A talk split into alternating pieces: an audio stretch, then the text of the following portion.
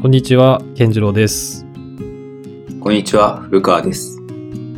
このラジオでは答えのないテーマについてデザインや考えることが好きな2人がその捉え方について自由気ままにしゃべるをコンセプトにゆるくお送りしていく番組となっております。えー始まりました第19回の、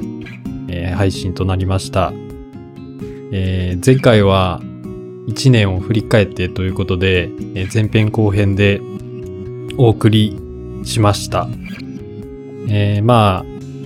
そうですね、1年を振り返って印象に残っていた放送とか、まあ、またはその今後どういうことをやっていきたいかみたいなことを、えー話しました。まあ、ぜひよろしければ聞いていただけると嬉しいです。えー、どうですか？古川さんお元気ですか？はい、元気ですね。もう、最近ははい、よく寝てますよ。おーあ、そう、なんかよく早めに寝るっていうのを 聞いてるんですけど。ああ、そうですね。早く寝て、まあ早く起きる。まあっていうのも、その夜って結構もう体力を使い切って、その、なんか勉強とか読書とかしようにも全然その、こう、なんていうんですか、モチベーションが湧かないというか、うん。全然できないので、もうそれならいっそのこと早く寝ちゃって、朝起きてなんかしようかなっうんていう感じで最近考えてるので、もうそれもあって、本当に、小学生より早く寝てんじゃないかっていう勢いで寝てますね。ああ、なんか9時とかでしたっけ？いや、もう早いとそんぐらいですね。いつもそんぐらいじゃないですけど、いつもは10時、10時。あ、でも早いですね。そうですね。まあ11時前には寝てますね。まあ10時ぐらいとかです。えー起きるのは6時とか。まあすかね？5時、6時。あ、5時。ああ。なるほど。いや、もうすごくなんか健康的な生活だなって思いますね。僕なんかは、なんかこう夜までダラダラなんかやっちゃったりしてて、でもなんかその、なんだろう、やっぱり疲れてるんで、こう集中できないっていうのはすごく共感して思いますね。だからなんか、その話を聞いてちょっと試したくなりましたね。まあ、あとは、あの、最近、こう、梅雨入りということで、まあ、雨がすごい降る機会がこう増えてきたと思うんですけれども、まあ、それの問題としてちょっとこう、洗濯物を乾かすのが、あの、部屋干しだときついっていうのがあって、あの、昨日、まあ、久々に、自分の家の目の前にある、まあ、コインランドリーで、あの、乾燥機を、まあ、借りたというか、それで使って乾かしたんですけど、いやー、めちゃくちゃ便利だなっていうのをすごくこう実感して、あのー古川さんは自宅にその、衣類用のす乾燥機があるっていうのを、まあ、しあるっていうふうに聞いてるんですけど、いや、すごく、これ家にあったら羨ましいなっていうのを、えーすごく実感しましたね。そうですね。私はあの、プロの一人暮らしなんで、プログ、プロの一人暮らリスト、うん、言っちゃった。まあまあ、私はもう、そういうところはもう金をかけまくるタイプなんで、もう食洗機しかり、衣類乾燥機しかり、やっぱあるとね、心強いですよ。そうっすよね。まあ、僕もなんか本当は置きたいんですけど、ちょっと置く場所が 難しいっていうのがあって、まあ、あれかなって、あの、ドラム式の洗濯機を買うっていう手段がまあ、一つ残されてるっていうので、ただちょっとこう、まだ引っ越して、その洗濯機を買ってから間もないっていうのもあるので、まあ、もう少し経ってから買い替えようかなっていうふうに思ってます。はい、えーというわけで、今回の、えートークテーマは、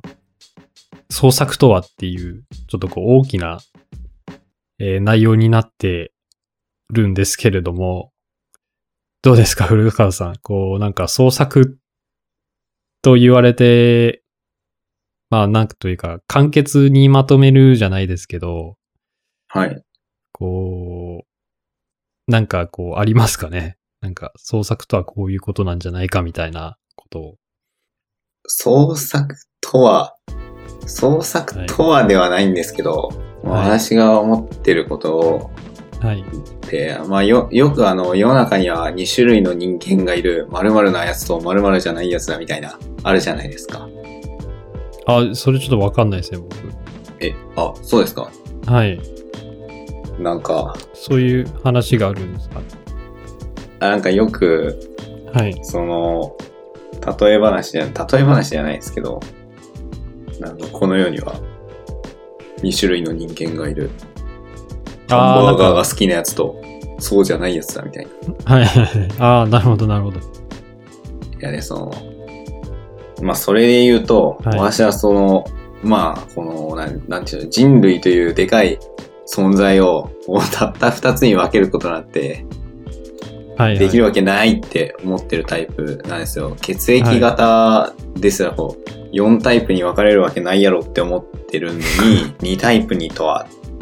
とは思ってるんですけど、ただ唯一、そんな私でも、この2種類のタイプには分けられるっていうのは一つあって、それがあの、ものを作る側の人間か、そうじゃないかの2択ですね。っていうぐらい、その、ものを作る、作らないっていうのは、その、人間を、の価値観とか、こう物の見方とか、そういうのを二分するような創作っていうのはそのぐらいその人の考え方を変えるものだと私は思っていますね。なるほど。確かになんか僕も、その大学からものづくりっていうことに触れてきたんですけど、古川さんはいつからそのものづくりというかまあ創作っていうことについてこう興味が湧いたのかっていうのがちょっと気になりましたね。そうですね。自分もしっかりこう勉強しようと思ったのは、それこそ、まあ、大学生の時とかで、でもそのもともと絵を描くのは好きでして、それこそ、まあ小学生の頃とか、はいはいはい。なんか自分、大学ノートに自分のオリジナルのキャラクターの漫画とか書いてたたりしましたね。いや、僕もなんか、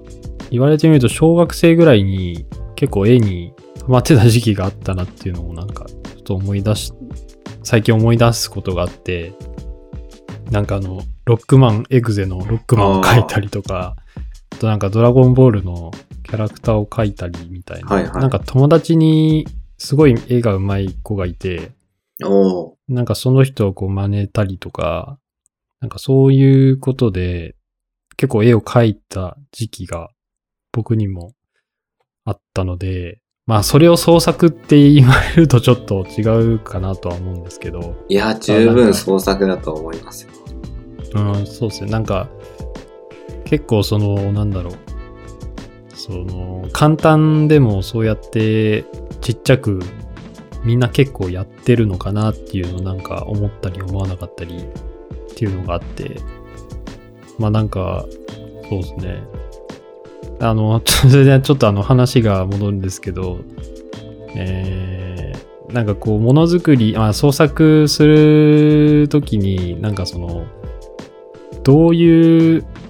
ことをこう、期限にというか、創作する理由というか、なんかそういうのってあったりしますか？あ、原体験的な。そうですね。なんかこう、いつその、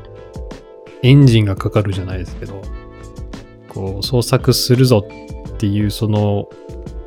原因というか、それをなんか、ちょっと探りたいなと思って、ちょっと聞いてみたいんですけど、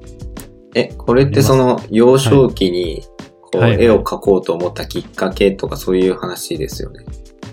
あー、えっと、あではなくて、こう今現在なんか物をそうですね、作るって言今現った時に、在、そうですね、そどちらかというと、モチベーションまあの上げ方とかそういう感じの話です。えっと、モチベーションの上げ方、まあそうですね、モチベーションが上がるから作るっていうのもあると思うんですけど、なんかその、なぜその創作をするのかみたいな ところ。あなんかそのどうして創作っていうことをするのかっていうかあのその湧いてくるものっていうのがなんかどこにあるのかなっていうのがなんか個人的に自分でもなんか気になっててでそれをなんか他の人にもこう聞いてみたいなっていうのがあってなんかそれがもしあるそのなんか理由があるっていうふうに自覚してる場合はなんかどういうことがあるんだろうっていうのをちょっと聞きたかったなとは思ったんですけどまあその絵を描くそのちっちゃい頃に絵を描くっていうことも含めてまあ今も今のその創作含めてなんかそういうのってありますか？あ、ああ、それ、その、すごいよくわかって、はい。その、今の時代はい。って、その、ネットフリックスだとか、アマプラとか、まあ、インターネットでいろんなものが楽しめるし、音楽だっていろんなものが聴けるし、あスマホゲームも無料でいろんなことができるじゃないですか。はいはい。そういう楽しいコンテンツ、レベルの高いコンテンツが無料で、まあ、YouTube しかり、無料でこう、享受できる時代に、わざわざその自分が手を動かして、割と大変な作業である創作をわざわざ選ぶって、なかなか難しいことというか、うん。その別にしなくてもいいことだとは思うんですよね。もともと創作っていうものは、こう、もともとっていうのはこう人類の歴史みたいな感じのところまで戻っていくと、はいはい。まあこの、と、まあ今までその狩りの時代はいがはいはい。あって、まあ、その日その日でその食料を得るために時間を使っていたけど、まあこの農作物を作れるようになって、まあ食料がストックできるようになって、まあこの人類に、その、暇というか、こう時間、余裕が生まれたことによって、まあその余裕を埋めるために、まあ、何かものを作る、何か発展させるっていう歴史があったと思うんですね。はいで、まあ今現在はその、すべての人が創作をしなくてもいい時代というか、十分その、暇を潰す、こう手段っていうものが、誰に、う誰にでも与えられている。そういう時に、じゃあなんで創作をするのかって言ったら、創作をすることでしか見えない景色、見えない価値観、見えないうんその達成感みたいのがあるからなんですよね。そのもちろんネットフリックスで映画見たり、まあ、YouTube 見たり、スマホでゲームしたりっていうのは実際楽しいし、まあそれに、その楽しさを得るまでのそのコストっていうのはほぼかからない楽な、楽なので、もうそれをやってしまってもいいんですけど、それだけじゃ絶対にその味わえない創作の喜びみたいなものは、うん。やはり創作の中にしかなくて、で、その創作の中っていうものは本当にその苦しいというか、なんかすごい頭をひねって頭をひねって、いろんなパターンを試して試して、やっとこう、得られるもの。うん。だから本当にその、難しいものというか、うん。でもその中にある達成感、喜びみたいなものを、その、味わうために、もう創作って続けてんのかなって、その、この世の創作をしている人って、あはいはい。なかなーって、私は思っていて、まあ、私はこの、今すごい言った綺麗事っぽいなんか、ことをまるっと体現してるわけじゃなくて、全然はい。YouTube とか見るのも、うん。まあ割と好きですし、楽しいっすよね。そうっすよね。その中でなかなかその創作に時間をかけるっていうことをちょっとずつしかやれてないんですけど、まあ、それでも、そうですね。あと、あの、モチベーションというか、なんかこの、自分の中に、その創作をするやつが偉いみたいな価値観があるんですよ。これは結構、大学時代の時に強く刻まれたものなんですけど、まあ大学って、その、社会とはちょっと違って、その、その学校、学科特有の価値観が存在してると思うんですよね。その、それを志している人が集まってくるので、その志が統一されてるというか、具体的に言うと、例えば美大とかデザイン系の学校であったら、美意識、美しさこそ絶対なもので、それが、その研ぎ澄まされてる人ほど、なんかすごい人みたいな共通認識が存在してるはいはい。でも会社とかって、まあいろんなその業種の人、いろんな、と、技能を持ってる人が集まってるので、なかなかこのうん。美しさが絶対っていうのはデザイナーの部部門ではあるかもしれないけど、営業は別にそうと思ってなくて、こう数字が一番とか、うん金額がとか。で、また別の部門の人は別の価値観が存在してて、結構価値観、いろんな価値観が存在してるから結局、そのそれぞれの価値観で比べることができなくて、共通の認識である年功序列みたいな、年齢が高い人ほど偉いみたいな、っていう分かりやすい価値観に行きがちじゃないですか。大学はそれが本当に取っ払われてるというか、年齢とかよりも、その、美しさに対する感覚だけで、なんか、価値観が決まるみたいな。まあ、数学科とか、まあ、数学科の人の感覚はわからないんですけど、もしかしたらその数学に対する、こう、なんか資料の深さみたいなところで、その中の偉さというか、その中の格が決まってくるみたいなのがあると思うんですよね。で、その自分の中で物を作るやつは偉いというか、むしろ物を作らないやつは、その、格が低いみたいな自分の価値観みたいなのが多分大学時代の時に出来上がってしまったので、自分が物を作ってない、なんか創作の時間を削ってしまってるっていうことは、それも自分の中で格が低い状態になってしまってるっていう、なんか一種の、なんて言うんでしょうね。こう、恐怖心というか、うんこう誰かにこう、見られてるわけじゃないんですけど、なんか自分の中で、この、これはある種の逃げなんじゃないかみたいなことを思ってしまって、創作に向き合うみたいな一面もありますね。だからその、必ずしも作ることの嬉しさ、喜びみたいなのだけでうん創作してるわけじゃなくて、なるほど。作ってない自分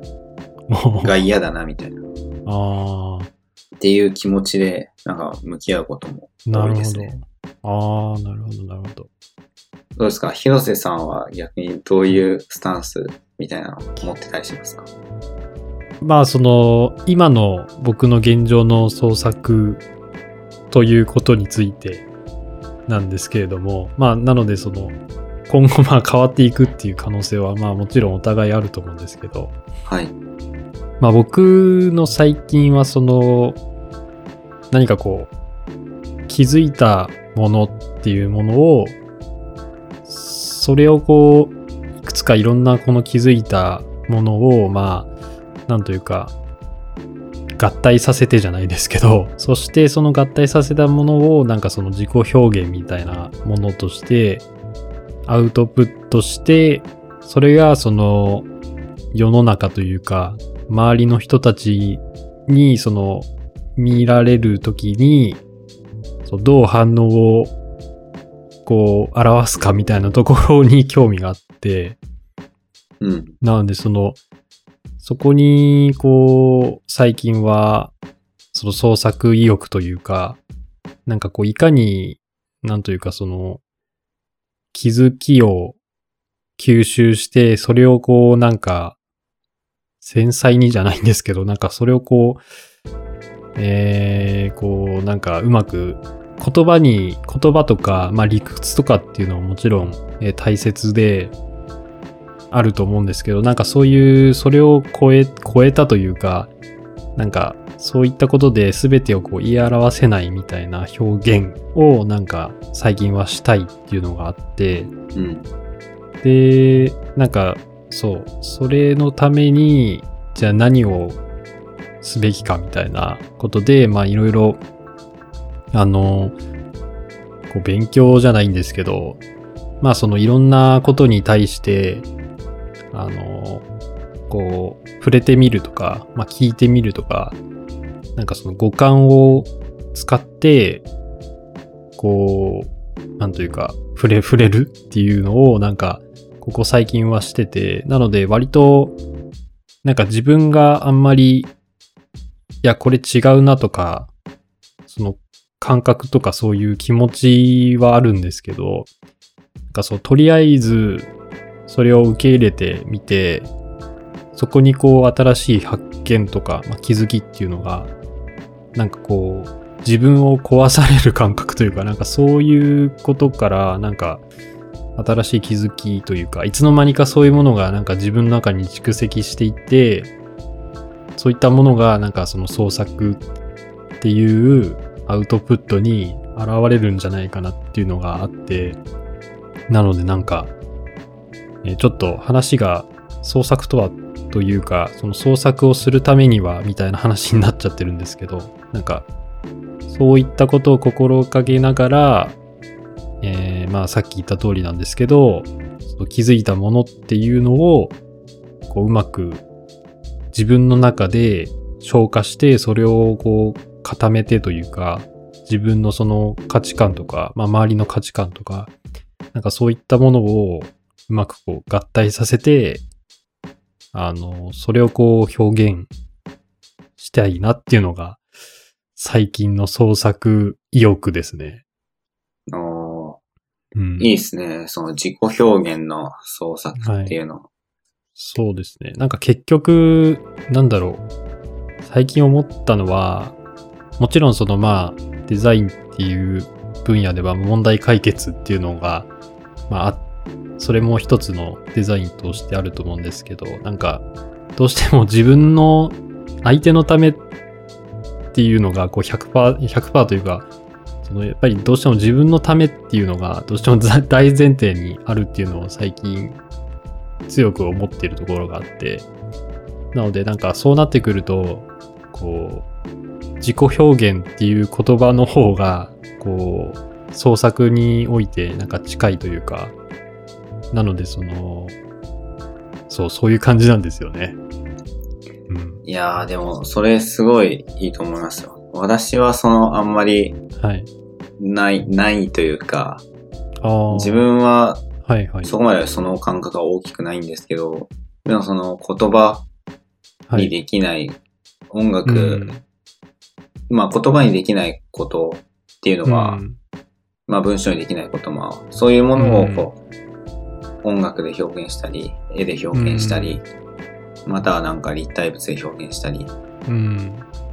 まあそう、創作の、こう、元々の、その根源的な創作って多分そういうところから始まってると思うので、はいはい。いや、すごい、割とこう、正しい創作というか、なんというか、いや、健全な創作というか、なんか私みたいになんか、ああ。なんて言うんでしょう、こう、創作しない奴はカスだみたいな、こういう、誰かに言われてるんじゃないかって思いながらやってる創作とはね、ちょっと違っていいなって思いますよ。いやいや、でもなんかその、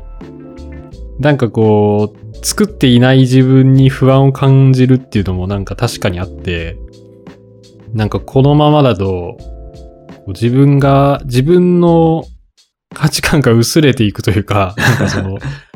やっぱりその創作物で自分を表したいっていうのがあるので、うん。だからその、イコール創作物がない自分っていうのは、本当に、こう、呼吸してご飯を食べて、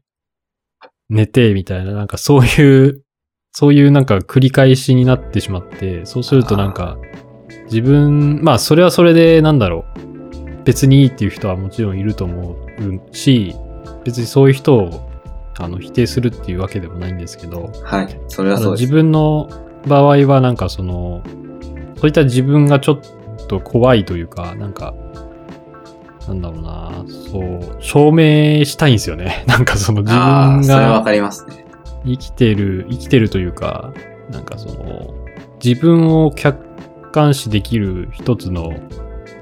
ものというか、なんか、それ、なんか自分の子供じゃないですけど、なんかそういう、こう子孫を残す的な、なんかそういう話でもなんかあるというか、だからこう、よく一般的には、あの、子孫を残すイコール、その、人と人が重なり合って、そこからこう、なんだろう、子供を産むみたいな、なんかそういう話がほとんどかもしれないんですけど、なんか世の中には、そういったこと以外にも、その子孫っていうものが存在してて、なんかその、生物とかではなく、なんかその、なんだろうな、人間とか、まあいろんなものを含めて、こう生み出されたものが、すべてその子孫となるというか、そういうつながりが今のその自分たちの、えー、かん、なんだろう、その自分が生きている、きている中で触れているものとして、こう、なんだろう、感じるものすべてがなんかそういう子孫で成り立ってるというか、ちょっと言葉で言い表しづらいんですけど、なんかそういう感覚がありますね。ああ、でもあれ、子孫って、まあ、言うところ自分のコピーを作りたいっていう、こう、衝動じゃないですか。で、その創作物っていうのも、ある意味その自分のコピうん。ーなわけで、そういった点で同じっていうのはすごいわかりますね。うん。創作物もまた自分のコピーなんですよね。うんうんうん。そう、なんかね、あとは、僕にとってそのなんか衝動的に、単純にこう何かを作りたいみたいな時もあって、あのーそう、なんか今日がたまたまなんかそういう日で、だけどなんかモチベーションが上がらず、なるほど。何かをしたいってなった時にラジオをしたいってなったんですよね。おー。なので、こう、なんだろう。ラジオもこう、な作ってるわけじゃないですか。なんかこう話して、こう、それを、いまあ、聞かれてるとかそういうのは関係なしにこう作るっていうか、はい。なんかそういうことで、あの、今回ちょっとね、あの、古川さんに依頼をしたんですよね。はいはい。そうだったんですね。そうそうそう。いや、なんかね、これはこのなんか感覚っていうのが結構昔からあって、ただなんかこれをどう処理したらいいんだろうかっていうのってなんか前から悩んでたというか、なんかこの感情というかこの気持ちってなんだみたいなのが昔からあって、で、多分それってなんかこう、創作意欲とか、なんかこう、体を動かすとか、なんかそういう、なんだろう、割と本能的な部分になんかそういった部分が自分の中であるのかなみたいな、なんかね、そういうことなんだなっていうのを 最近なんか気づけたというか、なんかそういうことありませんか？あもうなんか、衝動性。うん、なんて言うんだろうな。ちょっとこう、言われても難しいかもしれないんですけど。あ。ああ、でも、なんて言うんでしょう。なんかすごい、こう思いついたことがあったらすぐ試したいっていうのは自分の中で、なんか前からあって、はいはい。割とその、まあそれが、そうですね、この答えないラジオのロゴとかも、ま今、新しいロゴをうん制作中なんですけど、あれも、こう、ひらめいた時に、あ、なんか形にしたいみたいな衝動があって作ったりみたいな、はいはいはい。あったりして。確かに。なんか、結構意外と衝動的なものづくりっていうのも結構あるのかなっていうか、なんか、こう、なんか創作とか、まあその、なんだろう、それ僕の単純な意見なんですけど、なんかこう、こういうことがあって、こういうことを作りましたっていう、そのなんか、理論立てじゃないですけど、こう段階を踏んでって、こう創作をするっていうことがなんか、創作っていうイメージが僕は強くて、どっちかっていうと。なんですけど、なんかその、衝動的なその創作っていうのも、こういいよねってね、最近思うんですよね。なんかこう、自分のその思ったままにこう、作るみたいなのもなんか憧れみたいなのも含まれてますよね。あ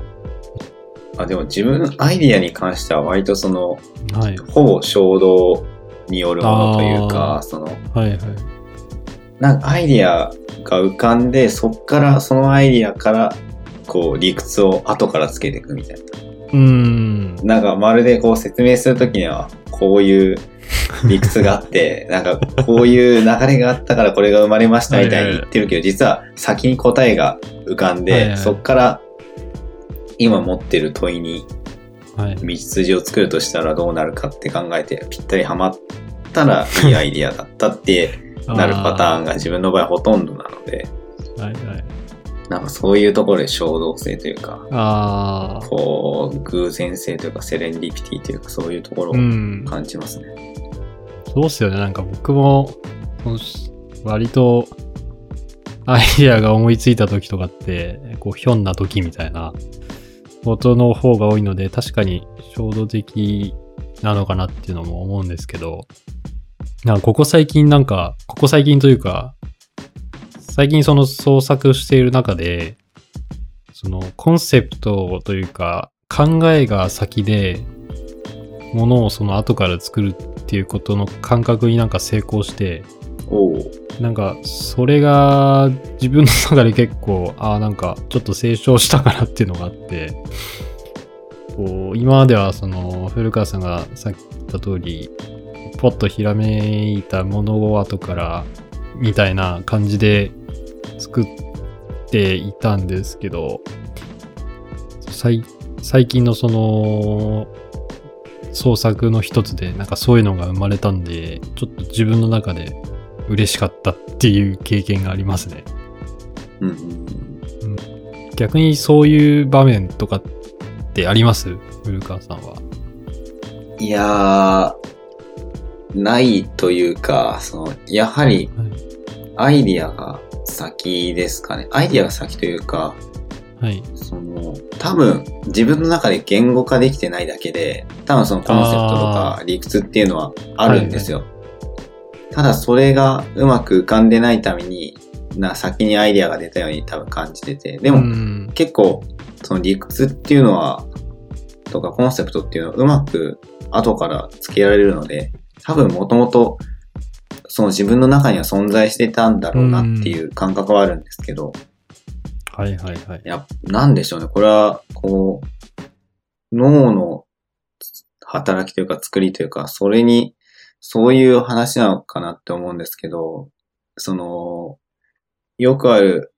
順序立てたうこうアイディアっ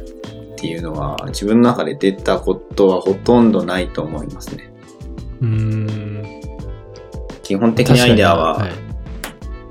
一つ二つ飛び越えて、その過程をポンと飛んできて、うんまあ後からその飛び越えたものを探していくっていうプロセスですね、私の場合。うーん。確かになんかその、こう言い表せない理屈の結果こう生まれたっていうのはなんか確かにわかりますね。なんか、なんか、そういう、なんだあの、なんだっけ。こう、ちょっと忘れ、なんかどんな感じか忘れましたけど、その物事のほとんどはその、現象が先でみたいな。で、後からこう理論が生まれるみたいな、なんか、そういうことと近いのかなって、ちょっと今思いました。ああ、科学、科学の世界はそうですよね。はいあ、そうですよね。世の中に存在している現象を解明していくみたいな。はいはいはい。だからなんかそういった部分でもなんか同じこと言えるかもしれないですね。確かに、それはそんな気がしますね。うん。はい。えー、というわけで、えー、まあちょっと36分ということで、えーいいお時間になってきましたので、えーまた、そうですね、回を挟んで創作についてっていうことを、まあまだこう、古川さんも話し足りないと思いますので、いや、えーめちゃめちゃありますよ、話したいことが。そうですよね。なのでまあ、その、その、なんというか、それをこう小出しにして、こう、今後も、えーお送りしていきたいと思いますので、ぜひ、あの、聞いていただければ嬉しいです。というわけで、えーここまでの放送をお送りしました。健次郎と、古川でした。